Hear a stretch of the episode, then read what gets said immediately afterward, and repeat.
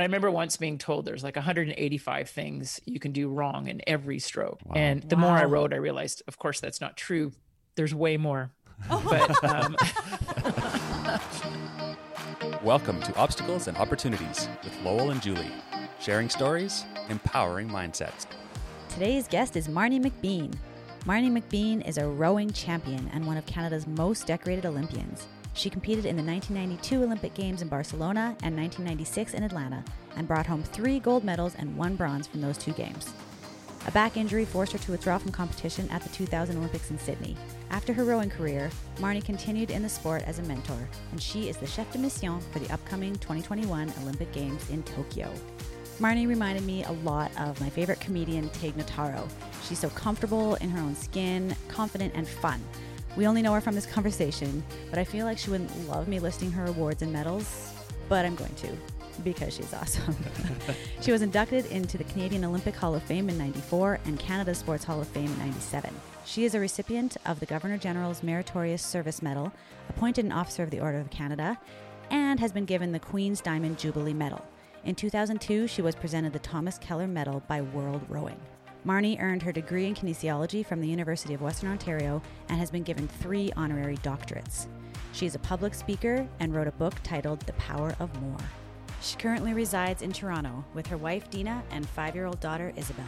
Marnie has inspired so many people. She's been involved in nine Olympics, and this will be her 10th in Tokyo. She is a powerhouse. We hope you enjoy this conversation as much as we did. Hello. Good morning. how are you? Good. How are you doing?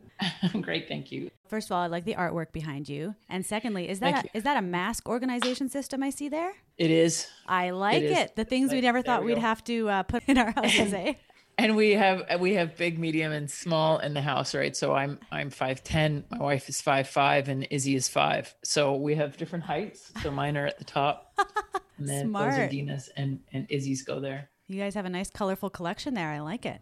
So yeah, I went into a little phase where I was making them, and then my mother-in-law was making them, and mm. then we just started buying lots and lots and lots of them. So Early pandemic coping was let's make some masks. Right. Let's see if we can have some meaning and purpose by doing something. right, and and you know your kids grow through the clothes so quickly, and Uh, you know you like those things, and there's favorite shirts in there, and so we turned favorite shirts. at, Like I made some Star Wars masks, and you know put the bunny on the face and stuff like that. So Awesome.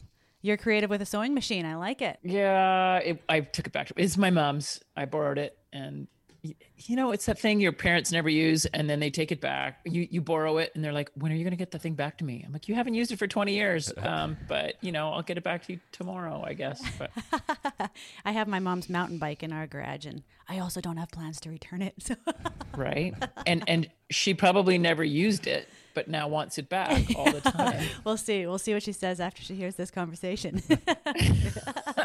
Wait, I forgot you had that bike. Yeah. It's just a look-alike. It's a look-alike. It's not the really the same bike, Mom. yeah. Thank you so much for hopping on this call with us. Did you know that you are the fourth of four chef de missions for Tokyo and Beijing that we now get to talk to? All four of you. Well, I did see that was a theme going along. I don't know if it pressured me into saying yes or I just, uh, you're just that charming.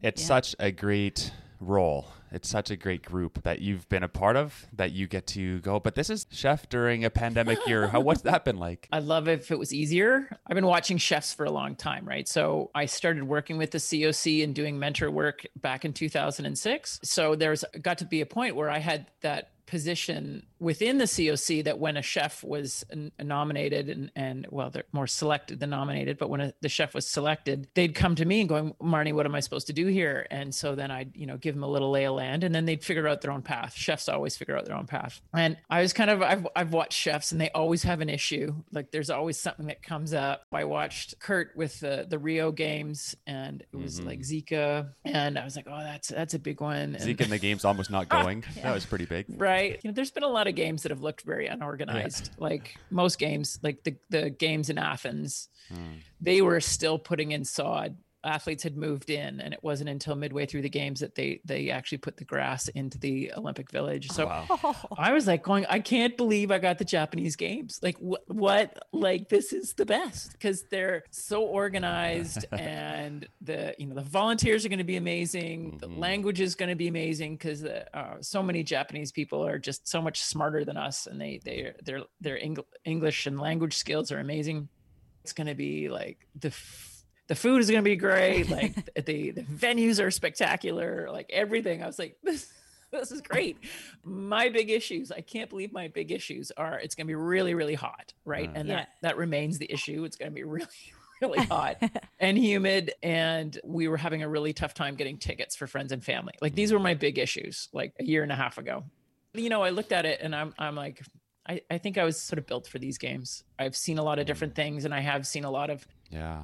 Chaos and i think i came into the role and i really wanted to establish communication with the athletes. And i used to do it when i was a director of mentoring and athlete services at the games. I, I used to send out a, a monthly email to the athletes just on a, a mentoring side and and when i was given this position i was like i really want to do this. And that sort of communication didn't exist with this current group of athletes and we didn't even know how to make it exist. We were like should it be a podcast like this? Should it be visual how do athletes now consume information? Like do they ever check emails? And i was like you know what? I believe athletes do check emails. They're just not you know sitting on them trying to hatch them daily Yeah. but they they do check emails. And so i really pushed to establish communication with the team Awesome. way back in in July 1st of 2019 and I think that has held up really well for helping to build community hmm and give athletes a sense of they're still belonging to something and that something is still real. And it is really different but I had a games taken away from me my my Sydney games I was all prepped and ready and then an injury just stopped that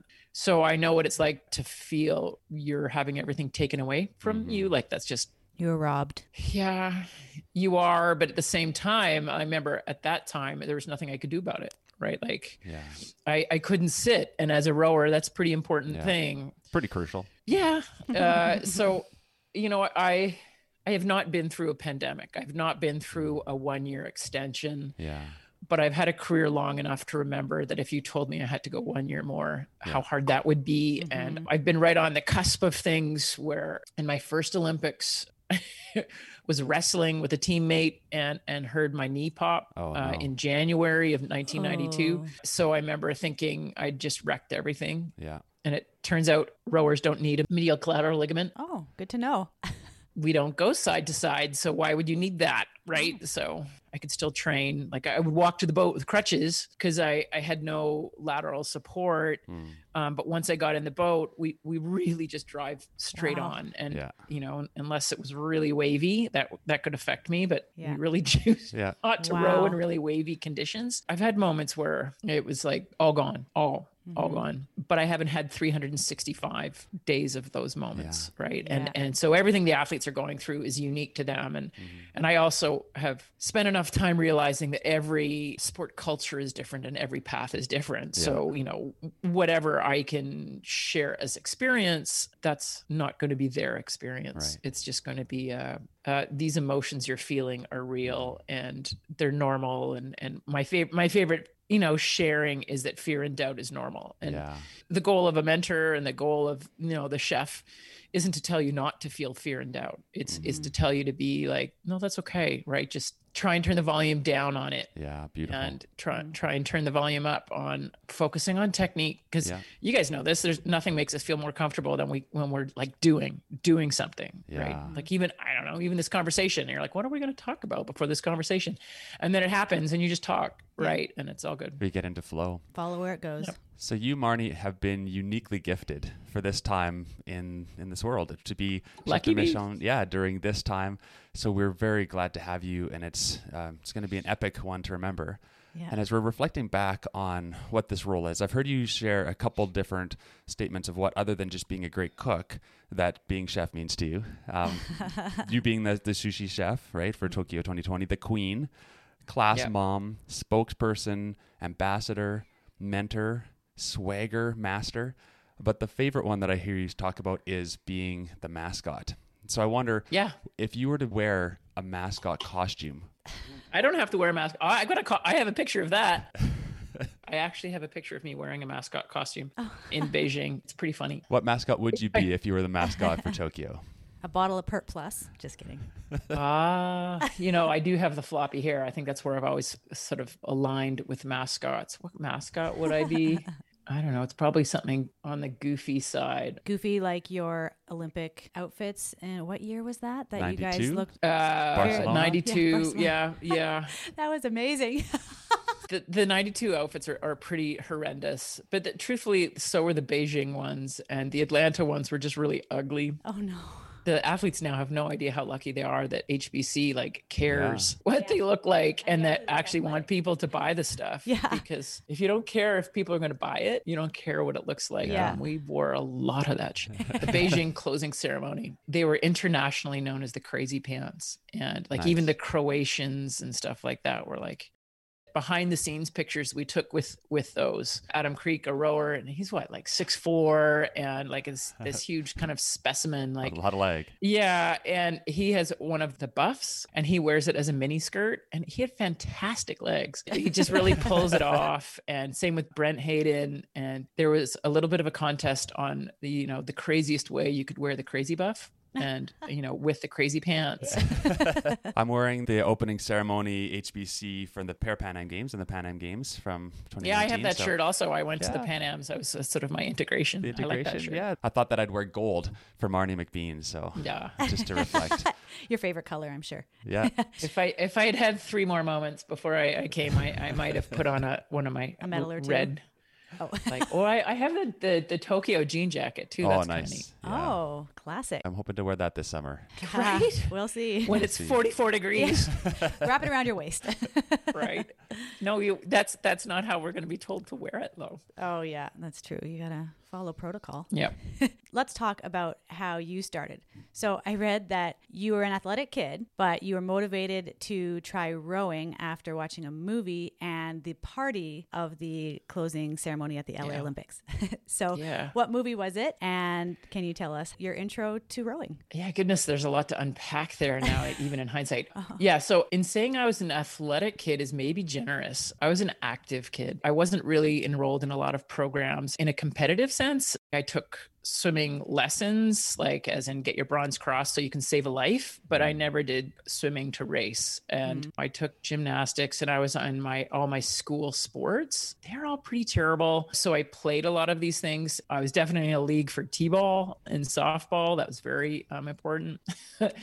so I think one of the things I did was I just tried lots of things. Mm. And then I saw the movie Oxford Blues, and it's Rob Lowe rowing around in a pair of jeans, which is like about as ridiculous. Once you start rowing, you're like, you can't row in jeans, You can hardly walk in jeans. right? Some stretchy jeans. Especially in the 80s, they would have been really tight. Yeah, so I saw that. And there was also a, a chocolate bar commercial, uh, Coffee Crisp, and they they play the Queen song, Another One Bites the Dust, like, ba-da-dum, bum, bum, Bum, ba-bum. and it's like another one bites. It's supposed to be another one bites the dust, but they turned it into another one bites the crisp, and it's in a rowing boat, and they all the rowers are moving back and forth, passing chocolate bar. So so there's a That's this really cheesy, but my mouth is watering. ridiculous commercial with a chocolate bar commercial, and honestly, coffee crisp is a nice chocolate bar, but it, it's not my go-to chocolate bar. So there's this chocolate bar, and there's this movie with this guy rowing around in jeans, and I remember coming home from the movie, and I was like, God, that sport looked really interesting um, how do you do that sport? And my mom gave me the answer that m- most Canadian parents would when asked about how to learn to row. Like, I don't know, right? Yeah. And so I just I looked it up in in the at the time there was this thing called the phone book, yeah. and uh, I looked it up in the phone book, which uh, kids that means Google. Yeah. What's that, mom and dad? Yeah. and there was a club not far. And I, I actually think I didn't know the name of the club to look it up. Right. And so, you know, phone books don't do that for you. So Yeah. What did you even I think look I up? Had to get on my bike and ride my bike down to the club, oh. look at the name of the club. Nobody was there. But then I came home and I, I knew the name of the club was the Argonaut Rowing Club. And so then I called. And now the big joke I have with everyone at Argos was, you know, when somebody answered the phone Yeah. because, you know, the way a lot of sports clubs go now. There's it's all volunteer based. It's not like Mhm. someone sits in the office.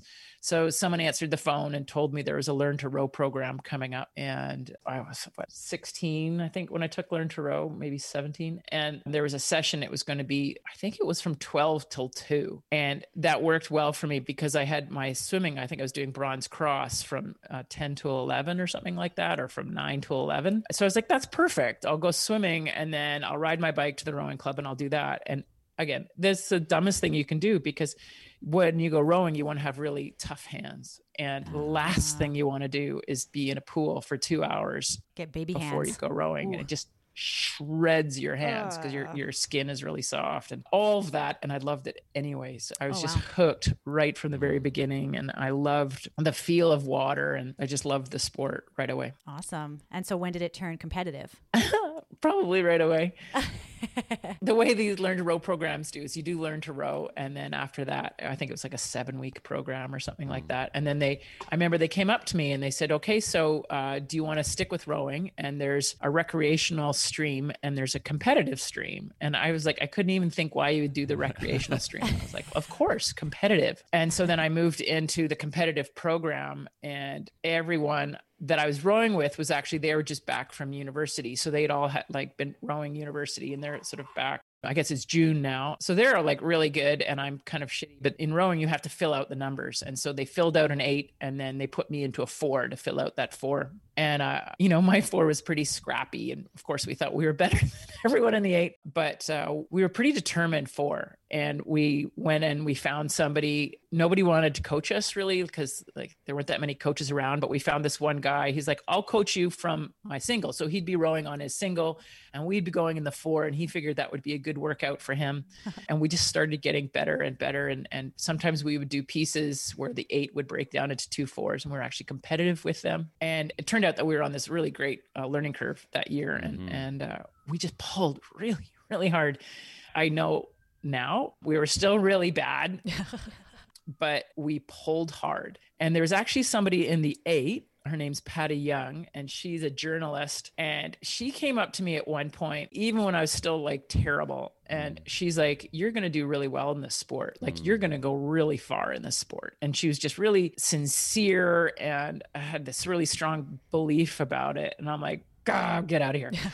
and, you know, the season goes on and we had a fabulously fun year of racing and, and with mm-hmm. the eight, it was like, there was all really good women. It was awesome. But I'm going to jump forward to in, in 92 at the Olympics, Patty was writing for a swimming publication and she found me after we'd won our, our first two gold medals in the women's pair and the eight. And she's like, do you remember? I'm like, I totally remember. Aw. And we're trying to figure out like, what did you see? Because we've got to go and find everybody who's Yeah. got that and just No bring them along. Aw. That was a pretty fun summer. She saw your potential. Yeah. And I think what she saw was the natural water feel. Like I still had to find all the right coaches who were going to sort of capture it.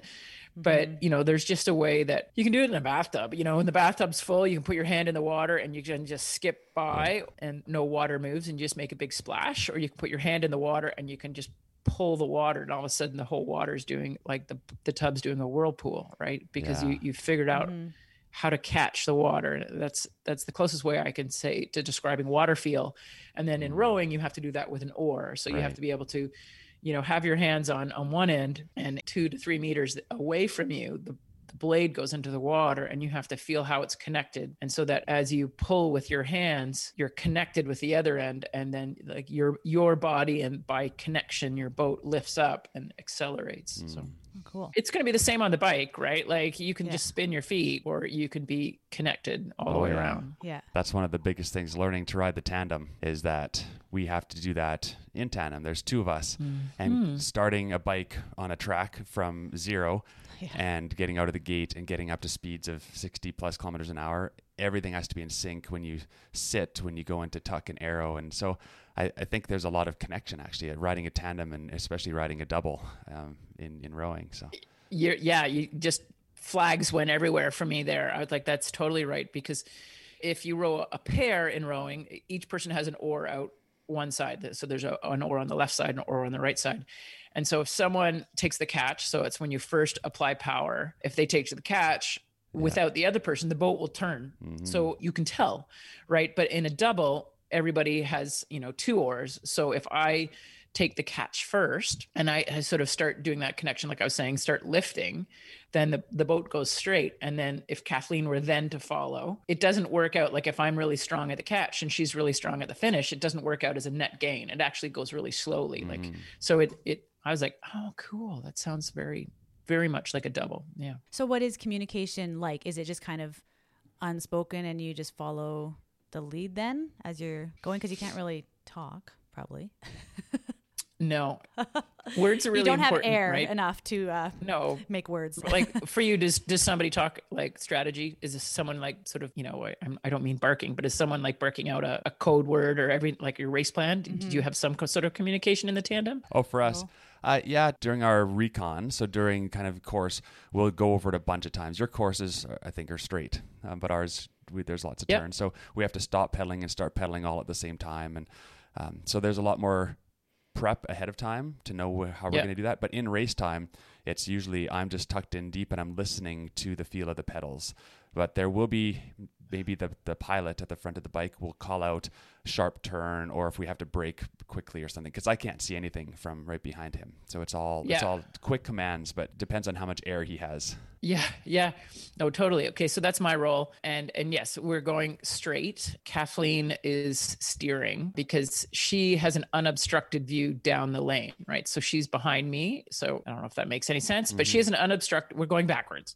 Mm. So she's in the back of the boat looking from where we've gone. Like she's looking of what Oh, we've done and she can see the trail of our boat, like the wake of our boat down the lane and you just make an assessment is that straight line going straight down the lane? So that's how she sees if we're going straight. She doesn't turn around to see if we're going straight so she's just has a sense of you know we have a buoy on the left and a buoy on the right and the, the stream is going straight down the middle which is all messed up in a crosswind. And then because i'm speaking to the back of her head it's easier for her to hear me right? Because if she talks it just goes off to to nowhere. Anyways so yeah i, I we have uh, a communication. So we go into the race. It's about a seven minute race plan and we we know we both have like ingrained we know what the race plan is Right. but it's important that we do it on the right stroke or that we're able to respond to things around. So, through a course of a career, you get to a point where single words mean paragraphs, if Right. not mm-hmm. weeks of work. Yeah.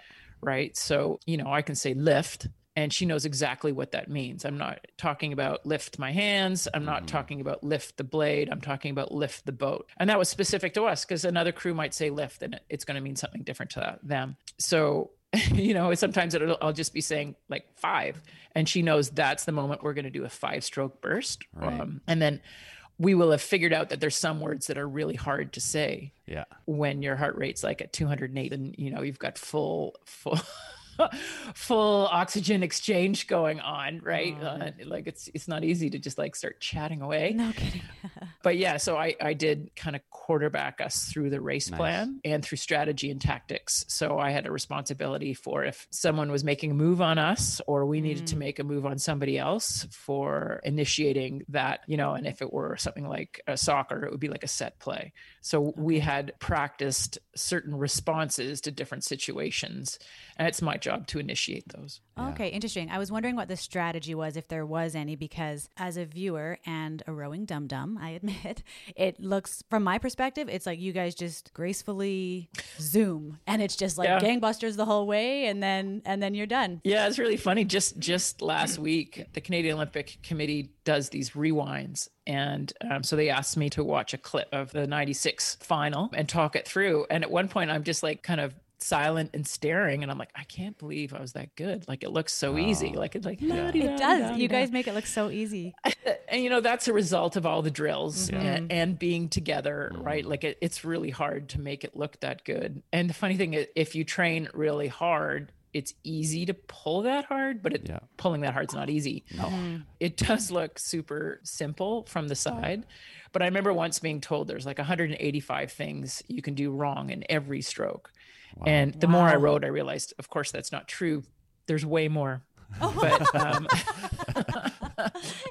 You Right, threw but me it's- there. yeah but it's you know it's it's it's going to be like it, i would say in everything it's the same. I've got a bike trainer in the basement and it does this little thing this tries tries to calculate how efficient I am. It's it's not just spinning your feet, it's like trying to figure out Yeah. how to How smooth are you? pushing Yeah, and for sure. pulling mm-hmm. and you Ride know the coming around the turn and nothing that looks easy as as simple as it looks. Yeah. So, how many years did you and Kathleen row together? We were rowing together from 89 through 96 with one year off. We started in 90 paired together, but we didn't really establish ourselves. We, we spent most of the season in the pair, but I was being too much of a cow for it to go well. I was nattering too much and I was disrespecting her talents quite a hmm. bit, uh, kind of passive aggressively, I guess, not like you suck or anything like that. But I kept trying to make Kathleen competitive and aggressive like me. And all that did was make me frustrated because she just refused. Hmm. And it made her frustrated because that's not who she was. Mm-hmm. Hmm. So we ended up being a good pair that year, but not good enough to be as a pair. So in, in 90, we were put into a four. And then in, in 91, I kind of, you know, the lights turned on for me and I realized that Kathleen was this hmm. incredibly competitive and aggressive athlete. She was just quiet about it. And as, you know, a gregarious, outgoing person, it was like the year I learned that you don't have to be gregarious and outgoing to be competitive and mm-hmm. aggressive. And so I just let this incredibly calm and quiet person be competitive and aggressive in her own way. And we went from mm-hmm. being a good pair to a great pair. And that sort of sort of set us on our mm-hmm. trajectory. I do like to say she learned a little bit about me that year also in that the talking, like that I just was telling you how I have to do some talking. In training, there's a lot more talking than in, in a race mm. right? Because somebody in the boat has to be coming up with a strategy and the operations and the logistics of how a, a practice is going to go. And, and she learned that all of that role is called bow. All the bows do that. Um, so I wasn't talking just to annoy her, although I had been talking too much. So I dialed it down and she realized that all the bows were going to talk to her and that she may have referred to it as a necessary evil to uh, someone chatting to her in the boat. Uh, our condolences, by the way. We learned that she recently passed away from cancer. So, thoughts are with thank you. How has she shaped your life? What did you learn from her through those so many years of racing and the teammate, competitor, friend? Yeah, try not to start crying here. Um, for sure, it, it's that lesson right there the power of quiet and calm people, Yeah. you know, letting people bring their strengths and focusing on their strengths instead of focusing on what you perceive to be their weaknesses. Yeah. And it's really hard, right? Because we like to look at what we've got. That's why we tend to hang out with people who are kind of more like us, is because they're more like us. And and even kids do this at a really young age.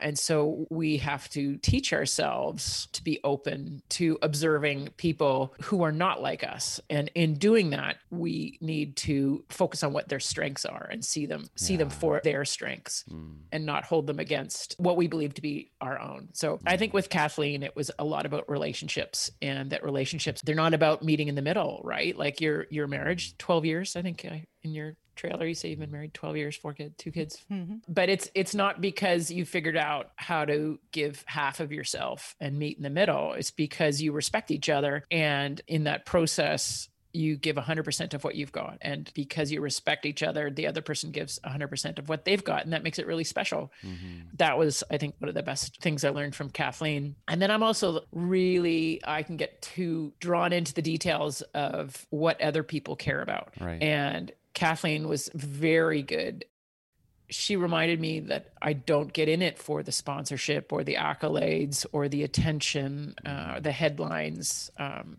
I was rowing at a time when when there was some really amazing things going on in Canadian sport, like and within my own sport, Silken Laumann was this amazing story. It's an incredible athlete Yeah. there's a lot of times when uh, a story could have been coming to Kathleen and I because we were, you know, winning like everything.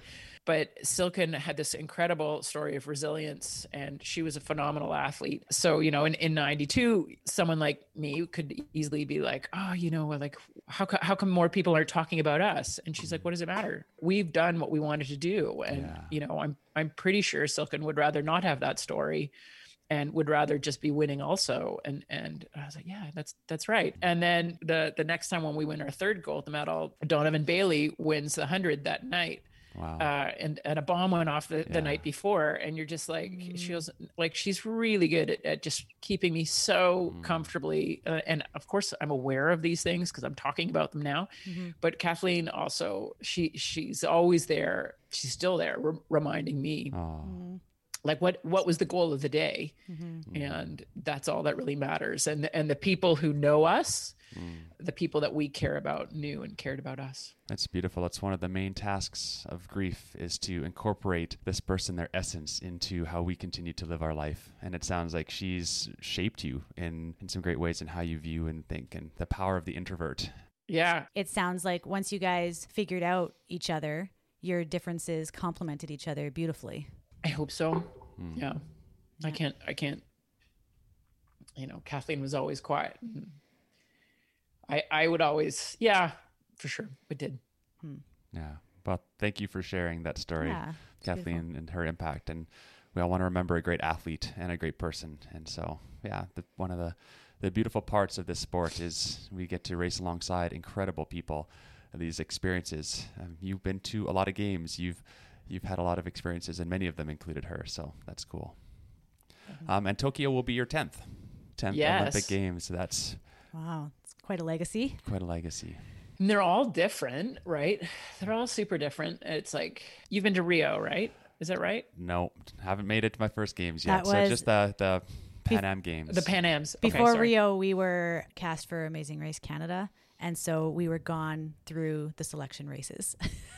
so his training kind of went totally out the window that year. So ah, Yeah. let's just let's just wait another four years. it was a it was a long shot chance at get my early, so it would have not been my actual event. So I was really aiming for Tokyo from the beginning. So this is my big push, and the, the last year's World Championships were delayed and canceled. So my qualifying race is May sixth to try to get to Tokyo still. Oh, So wow. I'm still I'm Wow, still on the journey of trying to chase Where that, and, that dream. and where is your qualifying race? the qualifying World Cup is in Belgium, and then the week after in Okay. Italy. So May sixth, Belgium, and then May thirteenth in Italy. Those are the next Yay! two World Cups. I'm I'm glad there are some competitions right now that are in Brazil, and you don't really want to be. yeah. I'd rather be asked to go to Belgium right now Yeah, in Italy than absolutely. than. Uh, how old are your kids? Seven and a half and nine, almost eight. I Seven and a half and nine. Okay. Oh, yeah. Because I was thinking if they were younger, then that would have been another reason if you were like family planning around Rio. You're like, maybe that's the games to miss, you know, kind of thing. Well, we're really hoping, if not this one, Paris. I think Our kids are both in French immersion, and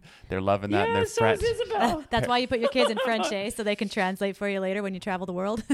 right. 2024 Paris. Do you speak French as well? Uh, only when I'm drinking. Euh, je, parle français meilleur quand je bois beaucoup de vin.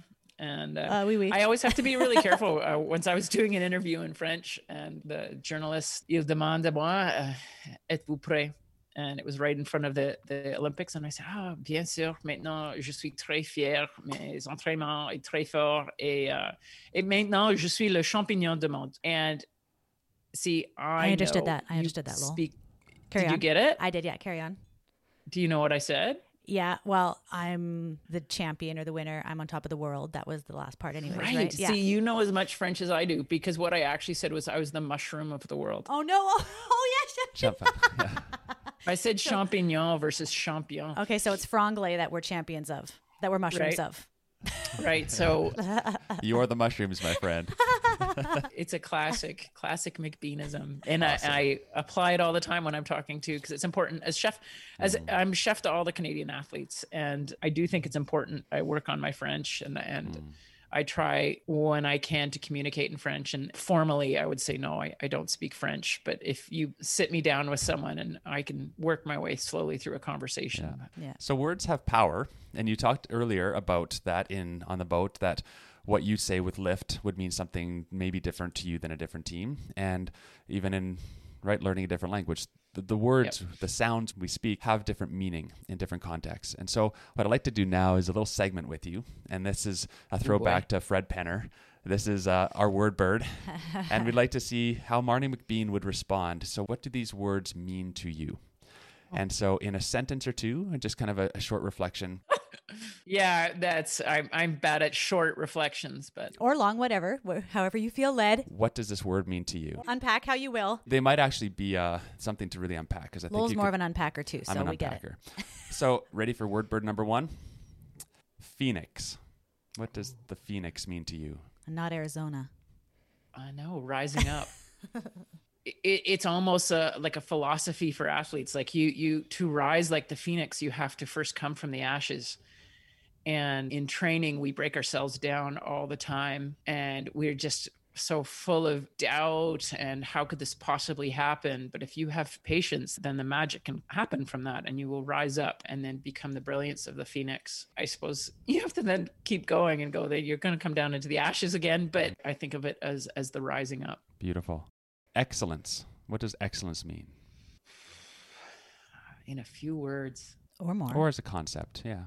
it's kind of the pursuit of perfection, but also being wise enough to know that perfection's a myth. So excellence is, it's kind of like 100% of what you have on the day.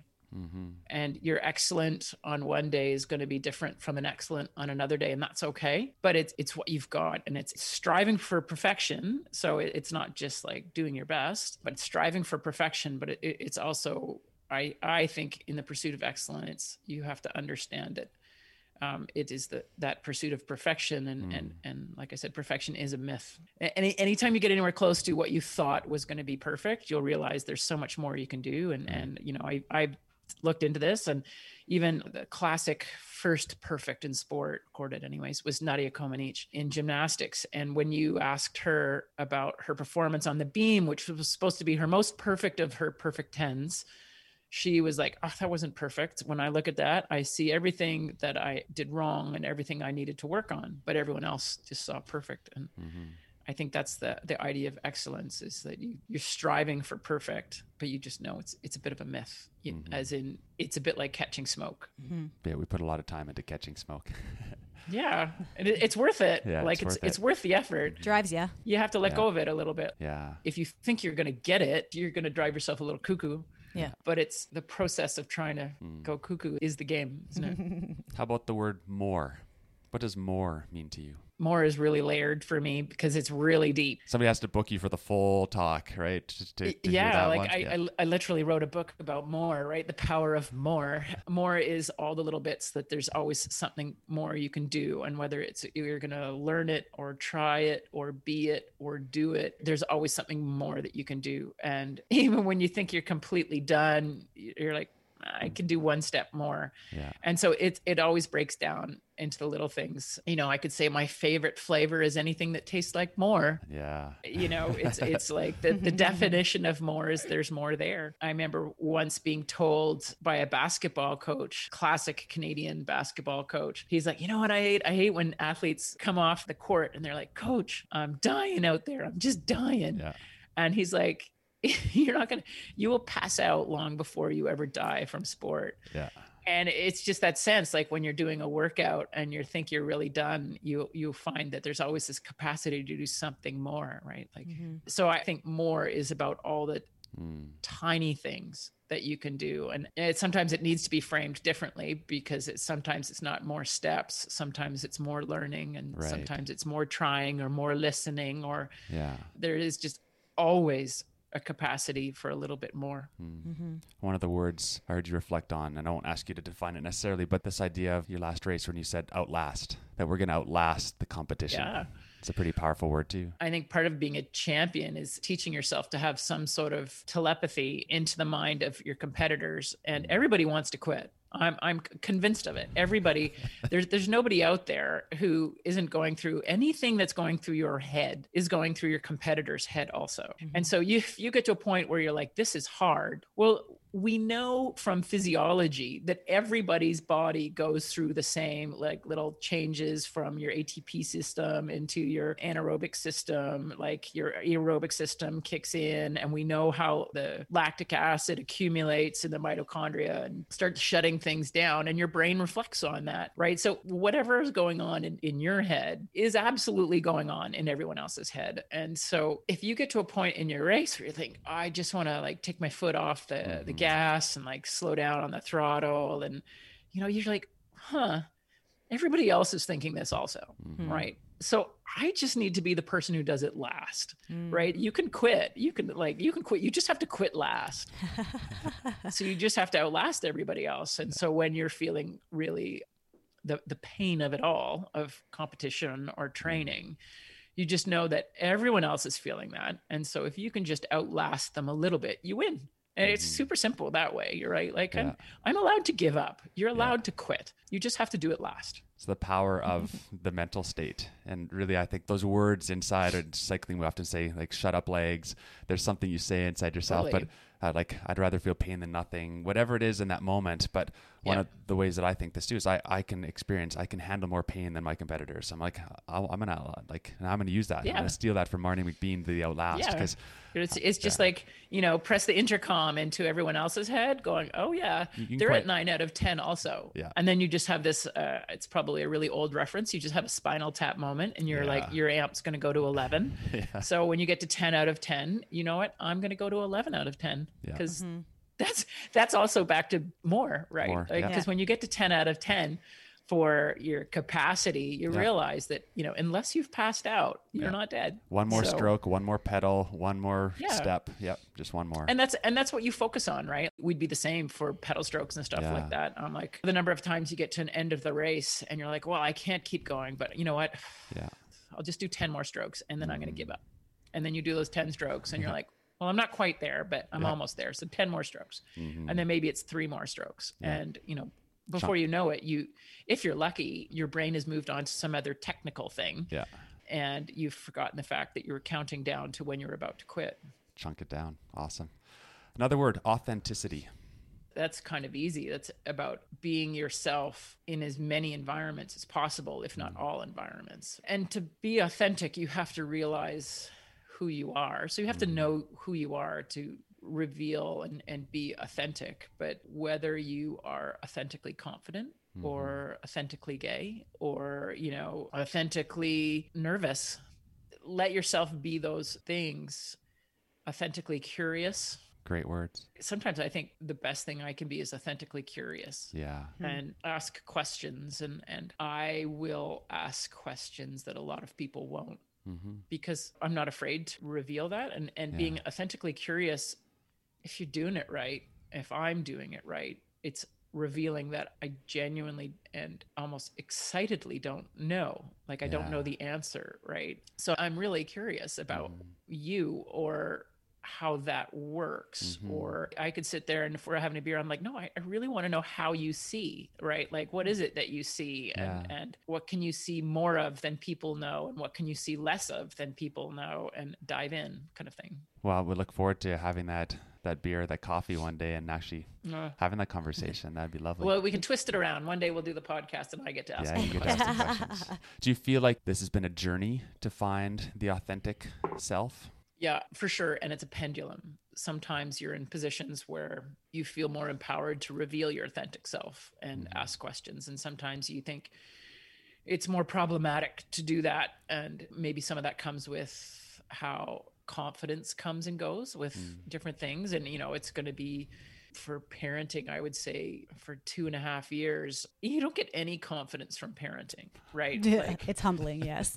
yeah, but I remember thinking I was doing a great job with Isabel and, and empowering her and, and what I wanted her to be growing up like from an infant. I was like, I want you to be curious and mm. kind and all these kind of things and active and all these sort of things. And I remember thinking I was doing a great job, but I was getting nothing from it.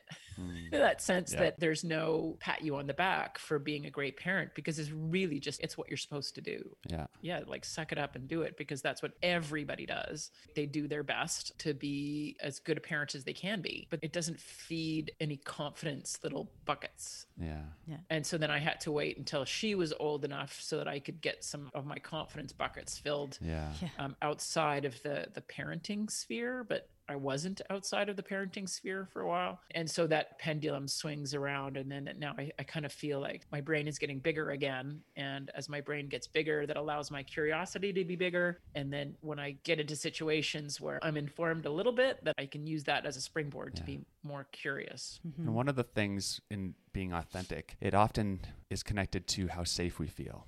Is the environment, is the system, is the is a space, a safe space. Yeah. Because vulnerability with safe people leads to connection and depth and growth. But vulnerability with unsafe people leads to hurt and pain and damage and abuse. And so really this trying to be an authentic self in an unsafe space is hard and we provide ourselves with a lot of protection through our lives to do that So I think what you're trying to do is also provide safe spaces for athletes to come through, and you're trying to provide a safe space for your kids. And that leads kind of nicely to another topic. Lowell and I consider ourselves allies of the LGBTQ community, and we were hoping that yes, we were hoping that you would share your coming out story with us. If you feel comfortable, but you don't have to. Yeah. Yeah, Yeah. yeah. Well, you never come out once. hmm You're coming out your whole life a little bit, and you don't have a, a visible disability. You're a, a disability of visibility, right? Um, Yeah. But it's like you probably have to tell people all the time, right? Yeah. or he leaves it to me to tell Um, them. Yes, yeah right or or i could be doing the same thing by standing with my wife and saying this is my wife so there i've just come out in the process of saying this is my wife i have to unpack it every time i say that i'm unpacking it right every time i say uh, my wife i'm coming out to somebody i came out quite late after I was an athlete, I wasn't struggling. I, I didn't feel like I was in the closet as an athlete. I was dating men at the time because I just kind of hadn't taken any time. I, I think what I did quite happily. I didn't feel complicated or anything like that. But as an athlete, I focused on sport and mm-hmm. I just really dove into it. And I've talked to a lot of my teammates about this. And sometimes I think if we were just ignoring our outside lives, and there's an element that maybe we were, but we were just super happy and content and focusing on just the sport and what Yeah. we were doing and how we worked together as as a community of rowers we all went out and and I just I never took much time to figure out who I w- really was away from rowing. And then after Sydney, I had a back injury and I had to go through all the rehab of uh, recovering from that. And I remember getting a job and being in a work environment and just the way this one woman would look at me, I was like, "Whoa." What's going on there? And You so could feel it. the first person I had to come out to really was myself. Hmm. So then I, I sort of was like, okay, I'm having this physical reaction and maybe I'm gay. And, you know, everyone talked about maybe it's a phase, maybe it's just a fun thing to do for a little while. but I ended up being in a relationship with this woman. And I was like, well, if this lasts for a year, you know, and, and for her, it, it was her first relationship with a woman also. Hmm. And we're like, well, if, if we're still doing this in a year, it's it's not a phase. And mm-hmm. uh, well, it wasn't. But I hadn't come out at that point in time because we were both trying to figure out what we were doing. Hmm. Then I, I went through a couple of relationships, and then with one relationship, I was traveling quite a bit, and I just was like, if something happens to me, nobody knows where I am or why I am there. So I, I came out to my mom and for me it was there was no big like coming out thing. The first person i had to come out to like i said was myself and then there was this slow reveal and i came out to my my mom because i was seeing this one person i was traveling a lot with and then that relationship ended and and as you feel at the end of a relationship i was kind of brokenhearted mm-hmm. and i couldn't share it with anyone and i was like Oh. right i'm not doing that again. So i was mm. like right? I'm i'm coming Yeah. out and i went to some friends and i started you know dating online which was i felt complicated because i wasn't just another person going online. I was somebody everyone's going to go oh look at that. Who the, who's that person? And mm-hmm. but i just kind of was like right let's just start rolling into it. So the question is, do you wear all like 15 gold medals in your dating app, i- i- dating profile oh no, it was so hilarious. I was like wearing like big sunglasses, and then every time I would go out on a date with someone, they're like they totally knew who I was. And I thought I was being so discreet, Incognito. right? Um, so yeah, it was just it got to a point where I was just like I don't want to have to hide big emotions anymore, and so I just kind of slowly worked my way into the light a little bit. If that's kind of a funny way to describe it, but that's probably accurate I like it. And I recognized that I had everything going for me to make that easy. I was financially independent. I'd already told my parents, but I didn't need their approval. Hmm. I wasn't going through any form of selection or anything that was complicated in sport, although I don't think it would have been a problem. But yeah, so I as an adult, it was a really easy hmm. coming out story and and I am just blessed on the backs of everyone else who's done all the hard work. I've I've never heard a single derogatory word. Mm. Well, hopefully we can continue to make sport safe Yeah. and keep working towards that safe sport connection and a place that that other people's stories can be as smooth and, and authentic or lead to their authentic Yeah. selves as well. I also I read a story about how you got married and how that Yeah. ended up being a, a bit of a surprise for your wife on the day of, right? yeah it was well just to, it is is understating the point when you say it was a bit of surprise dina is my wife and uh, we had been engaged I, I guess we'd been engaged for a year and a half and we'd uh, like got to a point where we were talking. We had talked a lot about what we wanted from a, a wedding and where we wanted. Where in like, do we want it in Toronto where we live? Do we want it in Quebec where she has family? Do we want it out in Whistler? That's important to us. Do we want to go away somewhere? Who would come. So we, we talked a lot about it and we kept talking. Now we've been engaged for two years and two mm. and a hmm. half years. And we talked, we talked all the time. And then she would get really frustrated like this engagement's been way too long and we should just go down to city hall and let's just go to city hall and get it done. And i'm like no no no i want to have a party with some of our friends and it doesn't have to be big. But she's always let's just go to city hall and do it. And i'm like no no no let's have a little party. So she kind of kept pushing it in the sense of just going to city hall would be fine right? Like we were both very much on the same page about wanting to get married. And so i was like you know what? All i do with the olympic team is plan for big events and one of the things I do as a mentor with the Olympic team is help athletes manage friends and family mm-hmm. because usually friends and family are right up with media as the two most distracting things oh, yeah. um, around these these huge events.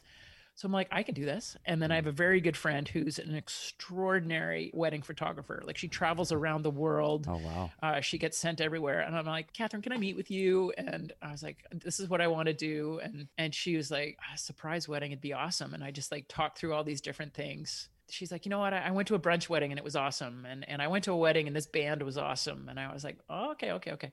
And so then I was like, I called Dina's parents and I said, this is what I'd like to do we were having a tough time coming up with a final decision between the two of us because we're both kind of A type planning, logistic yeah.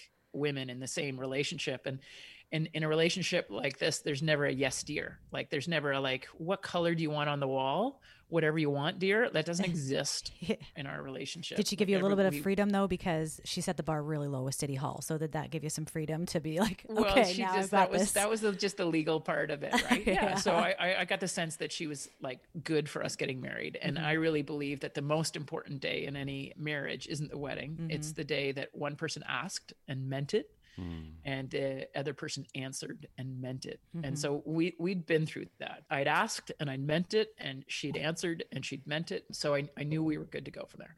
Anyways, so I was just like, I'm I'm gonna do all this. I'm gonna plan it all.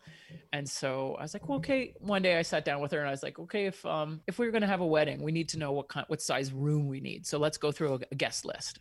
And so we came up with our guest list and we knew it was going to be about 75 people. Okay. So I know how many people. Sneaky. Wow. And I knew she loved white tulips and I knew she loved a room that was like wooden mm. beam, like stone and beam kind of stuff. And right. So I went from there. I asked her parents, I said, this is what I want to do. And if you're in it, she'll be in it. If you're okay with this, she'll be okay with this. And they said, yeah. So then I just went on and I, I, made all the plans. And I was in the process of prepping the team for Sochi. And I did a lot of my final planning actually in Sochi.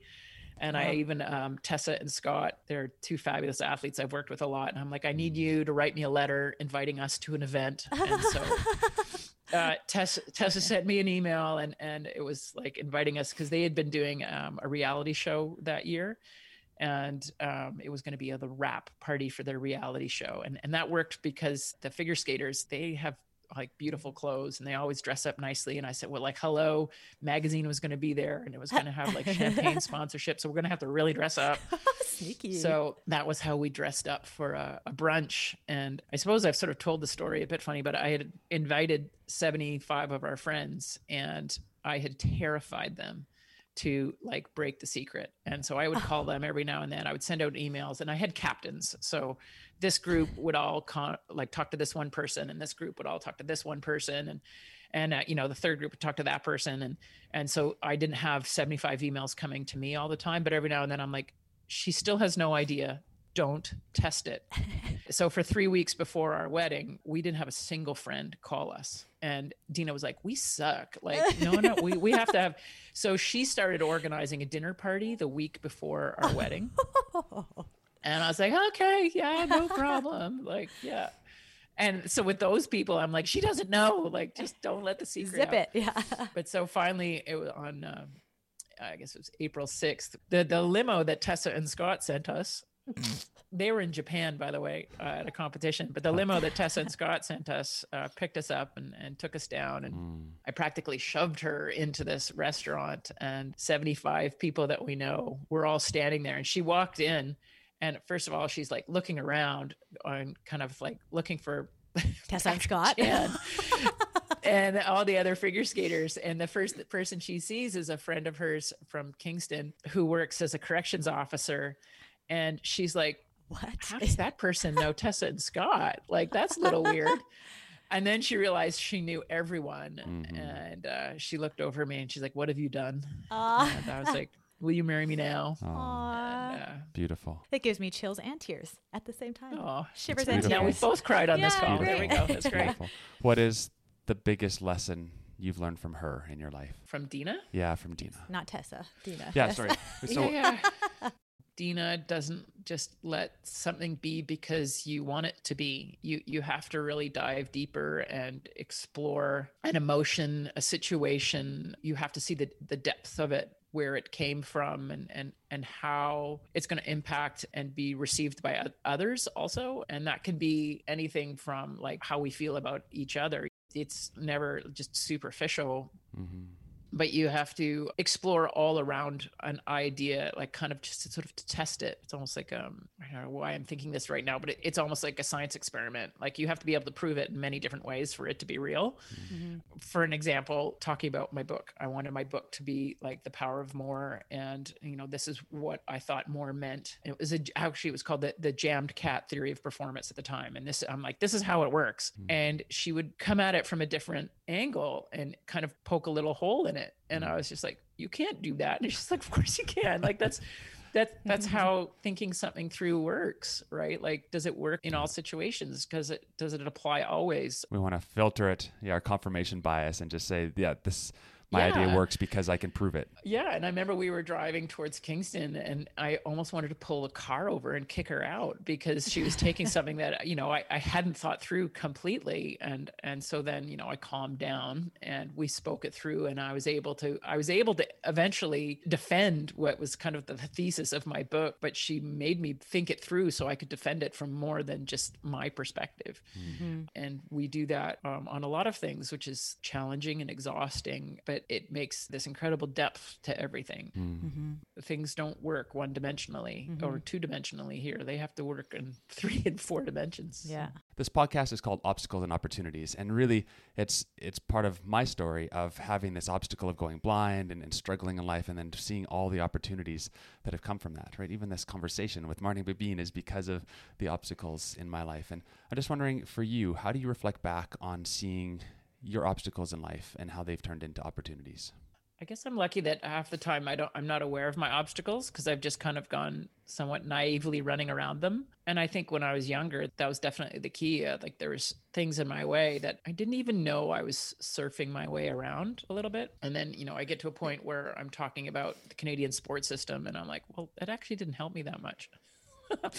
like there was there was a lot to do with how I made the national team that was because I was just too naive to know that the system wasn't helping me. And for sure, you know, I've read other things to realize how much people in the, the 60s and 70s did to make it easier for me, right? I think I'm aware of my obstacles, but I don't focus on them too much because I don't mm. find it particularly productive.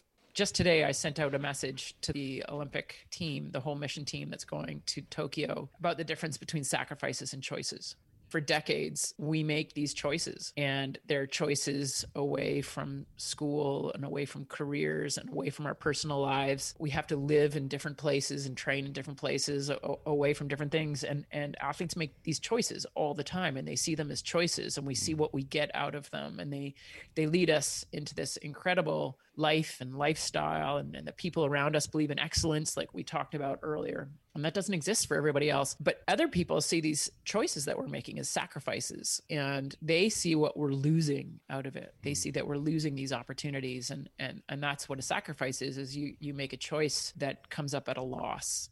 And I suppose the way I just choose to see things or I'm wired to see things is that I've gotten to everywhere based on a choice you know, in the whole concept of obstacles and opportunities, sometimes it's not obstacles and opportunities to me, it's obstacles or opportunities. And I choose to see there's always an opportunity, there's always something. And when I talk about the, the, my book being The Power of More, what I really wanted it to be called was the jammed cat theory of performance. And, and that involves a cat spinning. And if you drop a cat, it's always going to land on its feet Since I was a kid, I kind of always felt that way. Like somehow I, I've always landed on my feet. Hmm. I don't know how, I don't know why, but things have always, you know, horseshoes up my butt. I don't know. but the idea of the jammed cat is that you know if you have a piece of toast and you drop it it almost always lands jam side down so if you put jam on the back of a cat is it going to land on the jam or is it going to land on its feet Ah. but or is it just this perpetual motion and i think that's what ambition is Yeah. right it ties in many things of the things we've just talked about like perfection is a myth right like as soon as you have perfection you realize it's not Mhm. It just keeps spinning. You're about to land on your feet with perfection but the jam is like nope not so not so lucky. Or you have more vision on it. But so the whole idea is i think you just kind of keep spinning through everything. Every time you you see an obstacle on it i just it's going to flip onto its feet and then if it's an opportunity it's going to become an obstacle right? Mhm. like and it's just going to keep spinning and spinning and spinning and spinning. And i just believe it's going to always mostly come feet side down. And you know one day you you kind of take the jam off of it and you take your ambition off of it and you're like i'm good with this. This this task is done. It settles. That cat lands. And you go and you jam your next cat and you kind of move on. So I learned a lot reading a book called Heroes in Our Midst. And it was, gosh, what was her name? She's one of our Paralympic basketball players. And she wrote about what an incredible life the injury that led her to be a Paralympian had led her to have. Mm-hmm. Mm-hmm.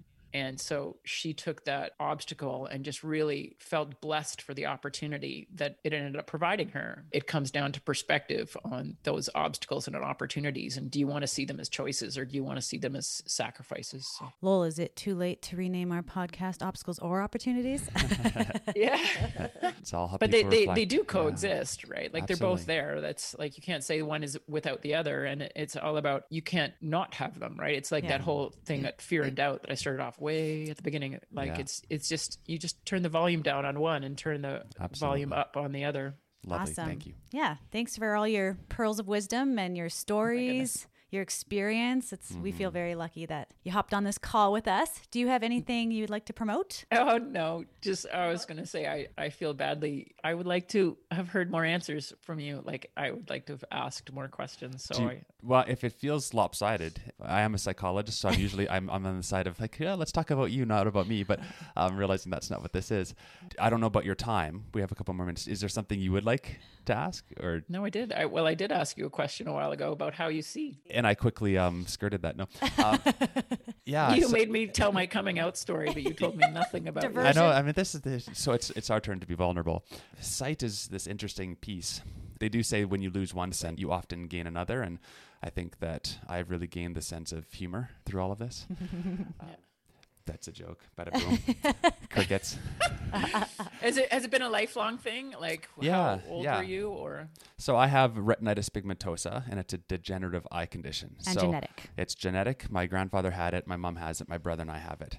And so my grandpa went blind when he was 40, or fully blind when he was 40, and I'm going to be 40 this fall. So it's a it's a pretty crucial time. The vision it just slowly degenerates. It's a perpetual grief, a perpetual loss. So ever since I was a baby, I wasn't able to see in the dark, and I've just slowly been losing my vision, and now it's just down to a small, a small 10 Okay. degree center. So if he was talking to you face to face from a normal distance, then he would only be able to see one eyeball. okay, So tunnel Yeah. vision. so I'll move So- around. Yeah, don't mo- no, don't move around too quickly. I won't see you.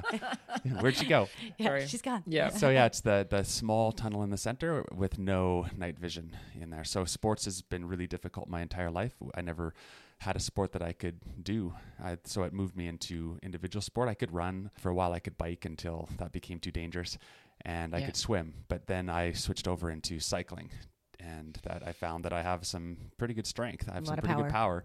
And so that has opened up this new door and a place that I can belong and feel alive and, and push myself to, man, these incredible speeds and incredible competitions. And you guys talked earlier about how you can handle a little bit of pain, so you keep pushing it. And Lowell's legs, when was that in 2002 or 2000? Yeah, 2002 ish. Both of his legs went partway through a silage bagger a farm machine. machine. So he knows pain. Wow.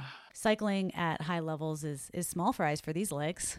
yeah, they've they've been through the They've been through- grinder. Yeah, Yeah. literally. Um, and then your pilot, uh, how how's that relationship work? Man, it's got to be a lot like a double. Uh, it's this idea where if the team is off, the bike doesn't go very fast. We have to work in sync. Our we're literally tied together with a timing chain, and so it's the relationship on and off the bike is really important. And I've Wait, had wait, like a timing chain, like your left foot's tied to his left foot kind of thing? correct. Yep, our left cranks have a chain connecting them.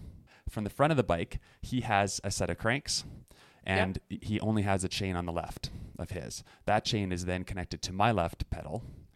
And the right pedal for mine is connected to the to the back wheel. So his So power. there, there's only one drive chain on the bike. There's one drive chain and one timing chain that connects us. Would that be like their paddles being connected? I can't even imagine. It would be yeah something. Yeah, and it's an oar. But, or, or um, sword. See, I told you I was a rowing dum dum. The vocabulary is uh, enough to blow my mind. No, that's in, in canoe kayaking. It's a paddle, and and in rowing, it's an oar. And we're like, I learned like, something. rowers don't paddle. And so, have you had different pilots, or have you had a relationship with this one pilot? And is that like an arranged marriage, or did you like pick Marnie, each other? this is kind of behind the scenes that people don't get to see, but tandem piloting is kind of like The Bachelor, like The Bachelor Tandem Yeah. Edition. So I'll kind of tell you my pilot story quickly. It's an interesting one. I f- first had a local triathlete. He came and approached me and said, "Hey, let's let's try this." And we got into it and, and had some pretty good success in triathlon. But then in Shout out to Warren. shout out to Warren Molnar in Rio Paralympics, they didn't have men's para triathlon. It wasn't one of the events, and so I had to switch, and I was going to try to switch over just to pure cycling. Also, Warren had six kids, so and, and Warren was a little bit busy to take me all the way. so then I got connected with uh, another pilot who was a junior national champ there. So Mark McDonald joined that, and then Yeah. he was track, and then I needed a road pilot. So then I switched over, and we sent out an email to the top racers in Alberta, and and one of these guys, Andrew Davidson, responded, and and we kind of took to the next, next level and got selected on the next gen team. We went to the Parapan Am Games, but we kind of hit our peak together, and we are not a very good match. He's quite small and an amazing climber, and I'm very large and a really good sprinter. And so it's instead not of a, complimenting each other, they kind of brought each other Yeah, down in both of those areas. so we weren't Yeah. a climbing team and we weren't a sprinting team, and so it actually neutralized our strengths. We were good, but we couldn't be The the, top. And Yep. so then we switched over, and I found uh, somebody who was he was a Canadian racer, and he was on the track pursuit team, and he also piloted a bike back in the day. I forget which Guadalajara was his first um, Okay. Pan Am Games. So he 2013 or 2013, yeah. So that was kind of his first foray into this. So I, I sent him an email randomly because I, I, I knew he had been involved and he was a big guy like me and, and power. Cold emailed him just I like just- we cold emailed you. just this random Yeah. email hey here i am i'm looking for a pilot and it became kind of this back and forth and then there were a few other pilots that were looking to go with with me so i tested we went and did a bunch of trials on the track to try to see if we could make our a standard to get selection and ed's like oh this his name's ed veal the real deal ed veal Oh, Ed. You know, do you Ed. know Ed? Ed is now my new pilot. But what happened is he was going off to do this world record 24 hour Zwift RAAM, attempt. right?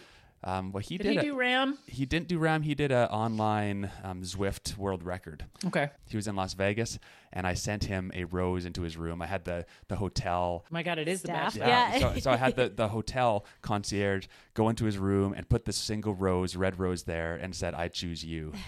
and Oh he came in after competing this world record, and he sees this, and he breaks down, and he, just calls, started and we had this moment, and yeah, so, So it was sweet. definitely like the the Bachelor start. It's pretty cool. Oh, and, that's awesome. And so far, we every time we're on the bike, I mean, we set national records, we destroy things, and Do you we know how fast wait. they've gone on that bike together?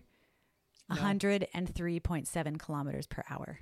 Holy crap. That's it, right, Lowell? That was it. 103.7. Yeah. I mean, not just going flat. Like they did, they did like everything they could to Yeah. gain that momentum going. but That's I'm like, gotta, what does that feel like when you can't see it? Like I've done 70 going down a hill in, in Tuscany and you're just like, please no flats. Like, Oh, you know, and, You just don't think uh, of it flats at that speed. You just you just enjoy the moment. You enjoy what it's like to fly, right? The the rising Yeah. phoenix. Lowell and I, I've piloted him a bunch as well, but I'm not nearly as confident or I can see you totally cutting the wind, right? You're, you're definitely, definitely that the bulk of those shoulders must really give a nice slipstream for Joel to slide in there. the first time that we ever rode tandem together, he was literally twice my weight. that was hard.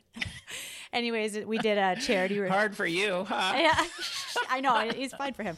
We did a charity ride that was a, a few hundred kilometers long, and on this, we're like flying down the side of the highway, and we were approaching, uh, going kind of over a bridge with a guardrail, and it was like a rocky edge. So, and I'm not super confident holding that thing up straight, especially since the weight and balance is so off. Yeah. So I yelled, and again, as you know, when you yell from the front. It kind of gets lost and he doesn't necessarily hear. But I was like, focus. And he thought I said coast and he stopped. And coast means you stop pedaling and you just kind of ride. And so I stopped pedaling and she was meaning focus. I just about flew right over the handlebars. Like I, I, it was so scary. It was the exact wrong thing to do in that moment, and it was Yeah. the communication gone way wrong. And thankfully, we stuck it out, and we we have lived to tell the tale. But oh man, so scary. Now we know. yes, Now exactly. know. Don't use the word Learning coast and focus. day. They're too similar when I'm yelling from the front of the bike. That's funny. The worst that would happen to us is if I did something and um and I did this. I I I'd flipped the boat once that Kathleen wasn't an- anticipating and well I did something and the boat flipped and she wasn't really thrilled with me that day. But yeah, How often do you we're, flip? we're not s- not very often. Okay, I was gonna say, I all, wouldn't- right, and you lose everything like your shoes, if uh, your shirt, your like possibly your sunglasses. It's gone. oh no, that wasn't a good day. no, my goodness. Oh, this has been incredible. Thank you, Marnie, so much. We're going to be following the team as you head off to Tokyo. It's, the countdown is on. So um, Same. good luck with Let's get everything. there. Let's get Yeah. there. Yep, let's get there and do some amazing sport. No screaming and just only clapping. Um, and uh, right? Like That's yeah, so weird. yeah, lots of clapping. I, I think I've been uninvited for that reason. Julie no, you you, you should be yelling. uninvited. I'm in the process of asking everyone to uninvite friends and family. If Yeah. a hug there will disqualify. I was looking forward to taking um, Izzy and Dina. They were going to come, but they're not coming anymore. if it was going to go on in 2020, my cousin, she's totally bilingual, and she was she was going to come with us. She was We gonna all had tickets booked, Us, yeah. and I was so psyched. So that's a bummer. That would be great. Oh, well. Yeah. We Anyways, pivot. Things change. Um, change. best of luck with your qualifier coming up in May. Like that's, Thank you. I'm sure that's Do or die. We'll know in May. Ed Veal and I are gonna are gonna just rip it. It's exciting. We got a brand new bike, and we are we're ready to to show the world something exceptional. So we're Hey, gonna Lowell, keep- tell keep- Marnie. That's- we're gonna keep Tell striving Marnie for real quick excellence. what what kind of wattage did you get to on the bike. Your power. I am very proud that I can hold 450 watts for like 10 seconds. Now you go, Lowell. That's like his warm up. Seriously. Okay, you go. Yeah, I, I think I've done five seconds at sixteen hundred watts. Isn't that insane? so I'm getting there. Just kidding.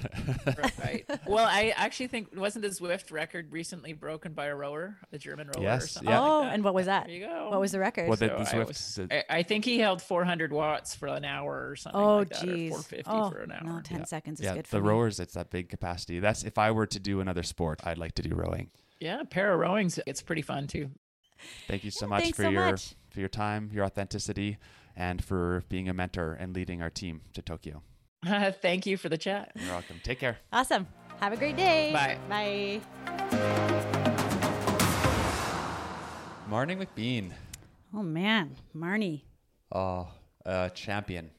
Lowell, I can't believe the rookie mistake I made with the uh, the French mushrooms there. Champion. Yeah, I because when I was in high school, I loved French. I remember in grade 10, my French teacher was so amazing, and I remember translating my thoughts into French. In grade 12, we went on a French exchange and we made videos to give to the other students, so to give to our host families to kind of introduce ourselves, and we made them in French. And the main point of mine was Je déteste les champignons. That was a terrible accent the way I said it, but lol, that means I hate mushrooms. That was the one thing they knew about me going in. So the fact that that was the one word that Marnie messed up on in that is funny that I did not catch that. But I was so focused on like, okay, put together what the other words mean. Definitely a rookie mistake. You got me there, Marnie. She has achieved excellence and she is now using her voice and her experience to mentor and coach so many other athletes. So, new athletes who are just coming to have their first games experience to those who have been there multiple times and are dealing with the pressure of repeat performances. She is an incredible choice for Chef, and we're really blessed to have her. hmm Her experience is super valuable, I feel, for not only athletes, but also the LGBTQ community. I think she has a really powerful voice, and they're lucky to have her. Yeah, it's really great to keep making our sports more inclusive, mm-hmm. more safe, and a place that we can all perform and compete together in in a very caring way. Yeah, so awesome to connect with Marnie. And if you want more of Marnie, her website is marniemcbean.ca. You can also contact her for speaking gigs through her website.